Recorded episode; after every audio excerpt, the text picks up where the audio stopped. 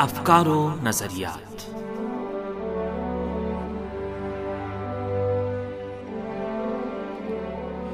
عزیز سامعین، پروگرام افکار و نظریات کے ساتھ حاضر خدمت ہیں۔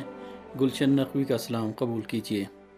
سامعین، اس پروگرام میں افغانستان میں داعش گروہ کی موجودہ صورتحال کے بارے میں ہم بات کریں گے۔ پروگرام کے آخر تک ہمارے ساتھ رہیے گا۔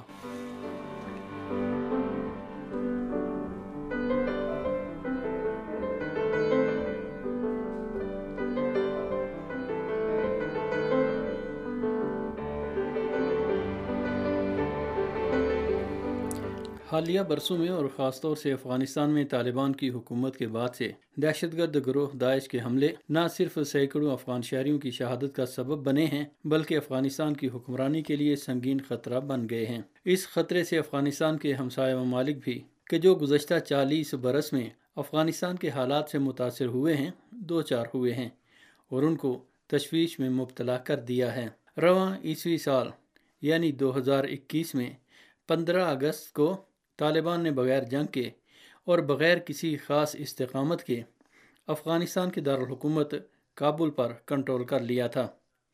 انہی دنوں میں امریکی فوجیوں نے افغانستان سے انخلا کیا تھا۔ افغانستان سے امریکی اور نیٹو فوجیوں کے واپس جانے کے بعد طالبان اور افغانستان کے عام شہری خوش تھے اور ان کو یقین ہو چلا تھا کہ اب افغانستان میں جنگ جڑ سے ختم ہو گئی ہے۔ نیز افغان شہری اب امن و استحکام خوش بختی اور سیکیورٹی کا خود مشاہدہ کر سکیں گے۔ لیکن بعض سیاسی ماہرین نے افغانستان پر امریکی قبضے اور پچھلے چالیس برس کے دوران افغانستان کے امور میں اغیار کی طویل مدت مداخلت کے پیش نظر داعش سمیت دہشت گرد گروہوں کے سرگرم ہونے کی بات کی تھی۔ ان سیاسی ماہرین نے افغانستان میں جنگ اور بادمنی کے جڑ سے ختم ہونے کی طرف سے طالبان کے مطمئن ہونے کو قبل از وقت قرار دیا تھا۔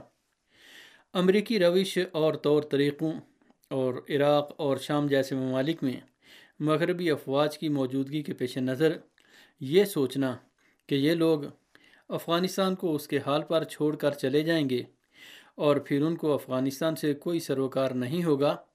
بعض سیاسی ماہرین کے نزدیک ایک طرح کی خوش فہمی اور مغربی ممالک کے رویے کا غلط تجزیہ اور غلط شناخت ہے۔ جبکہ رہبر انقلاب اسلامی حضرت آیت اللہ علسمہ سید علی خامنئی جیسے بابصیرت اور دور اندیش افراد نے افغانستان میں بیرونی سازشوں کے خطرے کی طرف توجہ دلا کر افغانستان کے نئے حکمرانوں اور عوام کو پہلا انتباہ دے دیا تھا۔ طالبان کے ہاتھوں سکوت کابل کے چند دن کے بعد ہی طالبان کے خلاف ننگرہار کے شہر جلال آباد سمیت افغانستان کے مشرقی علاقے پر حملے کیے گئے اور ان حملوں کی ذمہ داری دہشت گرد گروہ داعش نے قبول کی تھی۔ قابل ذکر ہے کہ طالبان گروہ نے افغانستان میں داعش گروہ کے خاتمے کا اعلان کر دیا تھا، لیکن طالبان اس دہشت گرد گروہ کے خطرے سے قافل رہے اور سخت غلط فہمی کا شکار ہو گئے۔ داعش گروہ نے ابتدائی قدم اٹھاتے ہوئے افغانستان کے مشرق میں طالبان گروہ کی گاڑیوں اور اس گروہ کے ارکان پر چھوٹے چھوٹے حملے کیے۔ اس کے بعد طالبان نے داعش گروہ کے افراد کی گرفتاری اور ان کو ختم کرنے کے لیے کارروائی شروع کی، لیکن یہ سلسلہ مشرقی افغانستان تک محدود نہیں رہا اور داعش گروہ نے پہلے صوبہ قندوز کے شہید آباد شہر کی شیعہ مسجد پر نماز جمعہ کے دوران حملہ کر کے دسیوں نمازیوں کو خاک و خون میں غلطاں کر دیا۔ داعش گروہ نے اس حملے کے چند دن کے بعد ہی ایک اور وحشیانہ کارروائی کی۔ اس بار داعش گروہ نے صبح قندہار کی مسجد فاطمیہ پر حملہ کیا، جس میں دسیوں نمازی شہید ہو گئے۔ اس بارے میں کہ داعش گروہ کے حملے مشرقی افغانستان سے کابل کی طرف اور پھر شمال اور جنوب تک کیوں پھیل گئے ہیں، متعدد خیال و نظریات پائے جاتے ہیں۔ لیکن اس سے پہلے کہ افغانستان میں داعش جیسے تکفیری گروہوں کی کارروائیوں کی جڑ کے بارے میں بات کریں، حالیہ دنوں میں اس گروہ کے حملوں کے کچھ اسباب اور علل کا مختصر سا جائزہ لیتے ہیں۔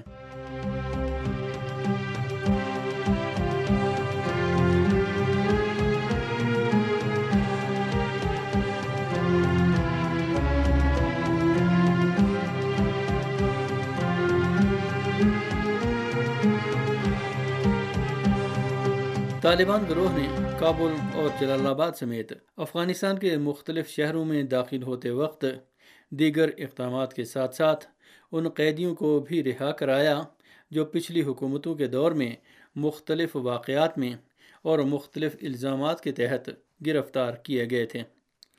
رہا ہونے والوں میں خطرناک مجرمین یعنی داعش گروہ کے افراد بھی شامل تھے۔ اطلاعات کے مطابق، کابل کی پولیس چرخی کی جیل میں اور کابل کے نزدیک واقع بگرام کی جیل میں ہزاروں قیدی تھے، جن کو طالبان نے افغانستان پر کنٹرول حاصل کرنے کے بعد رہا کر دیا تھا۔ ان رہا ہونے والے قیدیوں میں اچھی تعداد میں داعش گروہ کے افراد بھی شامل تھے، جو گزشتہ حکومتوں کے دور میں مختلف واقعات میں گرفتار ہوئے تھے۔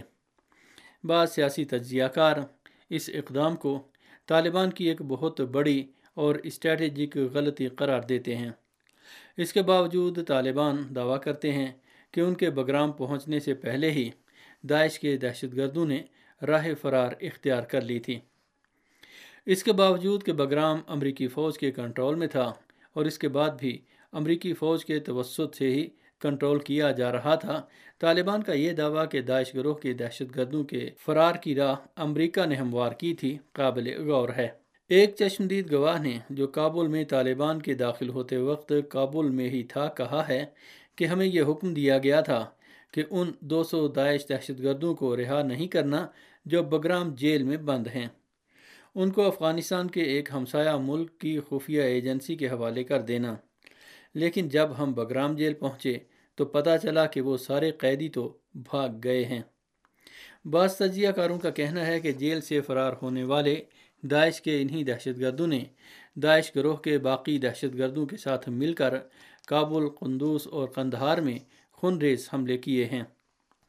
جہاں تک سیکیورٹی کی بات ہے تو آج افغانستان میں داعش گروہ ایک بہت بڑے خطرے میں تبدیل ہو چکا ہے اور اس دہشت گرد گروہ کے حملے، خاص طور سے افغانستان کے شیوں پر ہونے والے حملے، طالبان کے لیے سنگین چیلنج بن گئے ہیں۔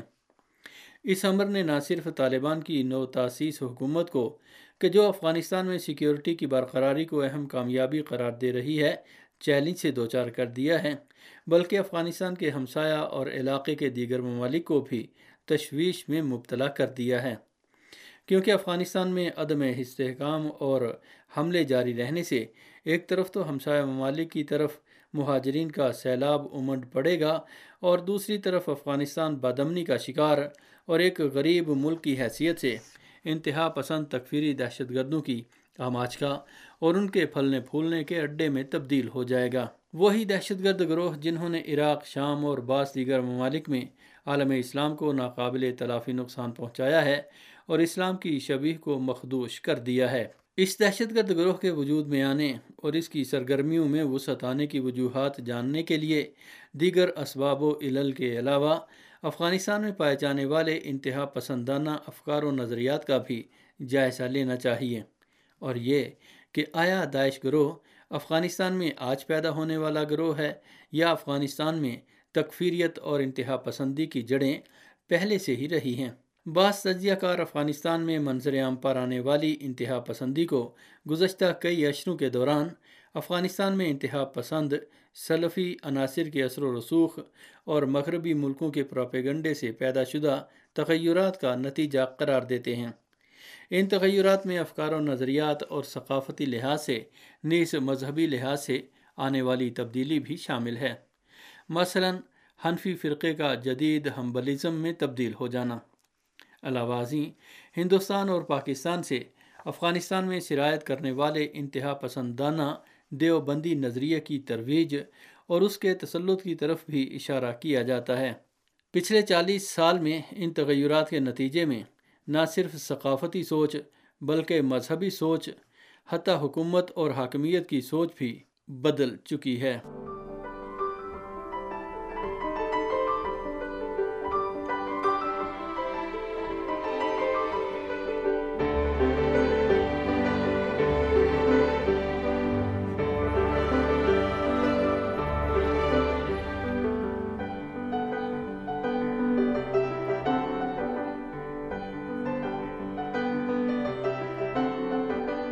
سامعین، اسی کے ساتھ ہمارا آج کا پروگرام اپنے اختتام کو پہنچا۔ اگلے پروگرام تک کے لیے اجازت دیجیے خدا حافظ۔